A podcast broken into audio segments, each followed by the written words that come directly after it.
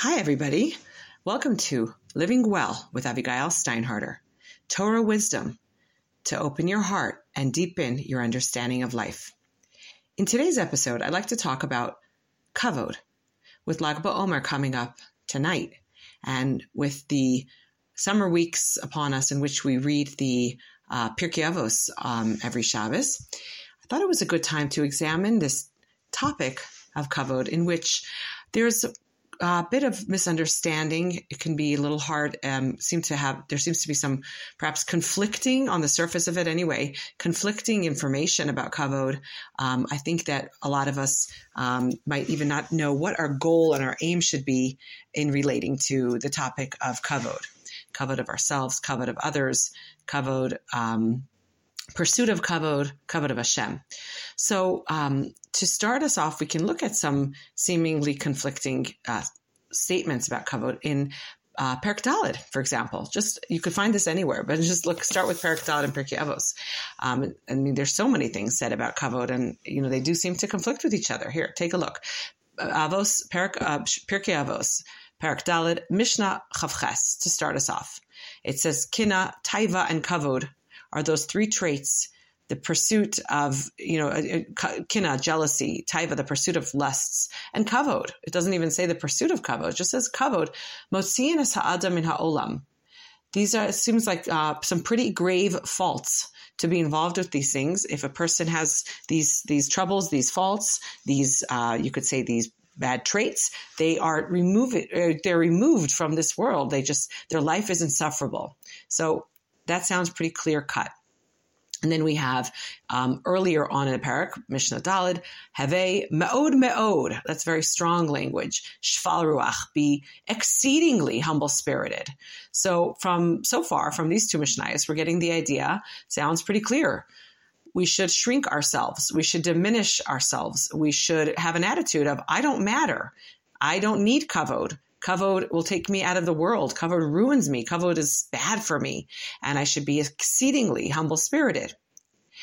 But then the Mishnah before um, the one we just read, Mishnah Gimel, says, Al tihi baz adam. Do not be scornful of any person. Do not be scornful of any man. So scorn and putting down and shrinking and diminishing, at least when it comes to the next person, sounds like a, uh, a pretty bad thing. And then we have other Mishnayos in the same parak, Mishnah Tesvav, about the kavod of your Talmud and the kavod of your friend. And so it seems like kavod is, is an important thing. It seems like kavod is something that people should um, try to cherish. Kavod sounds like something that we should cultivate. We should honor other people. We should take seriously other people's honor. So it sounds so far like what we're saying is for you, it's bad. If it's if for yourself, Kavod takes you out of the world. Be exceedingly humble spirited. But for other people, just shower them with it and fill them up with it.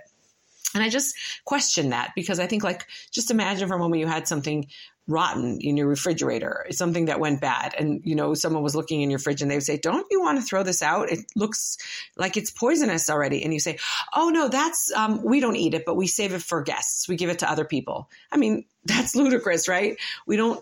If kavod is bad, it's bad don't give it to other people if it's bad for you. What does it mean? Kavod is good for others and bad for us. I mean, that, that just, just can't be. It just cannot be. And there's other Mishnayos in, in, in this same parak even about Kal HaMechabed Torah, right? Mishnah Ches. So we have a lot of comments about Kavod and we kind of feel like we might feel like we're being pulled in two different directions. Again, kavod, yes, for others. No, not for you. Yes, you'll get kavod this way. No, you won't get kavod that way. Run away from kavod, it says in the Gemara, right? What's going on? So we can even get add to our question when we look in Birkas HaChodesh. Every month we we do Shabbos Mevarchim, we ask for Hashem for a month. Chaim shel Osher v'Chavod. We ask Hashem for a month where in which we, are, we get kavod.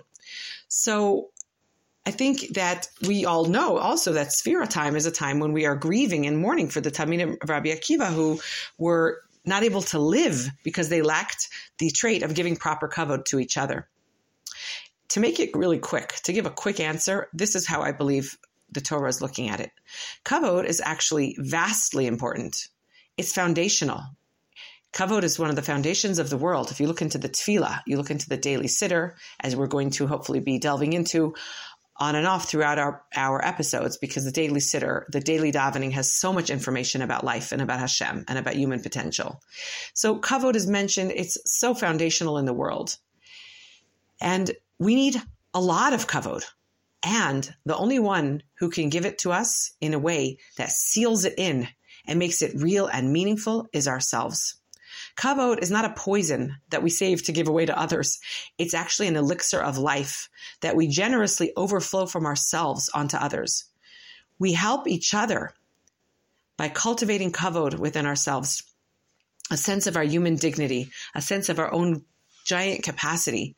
We shine our own light of kavod onto others and we help others find it in themselves. And that's why, yes, give kavod to others and yes, give kavod to yourself. But anyone who externalizes the need is indeed re- removing himself or herself from the world, as it says in the first Mishnah we mentioned, because that's an exercise in futility. To need others to feed me proof of my worth.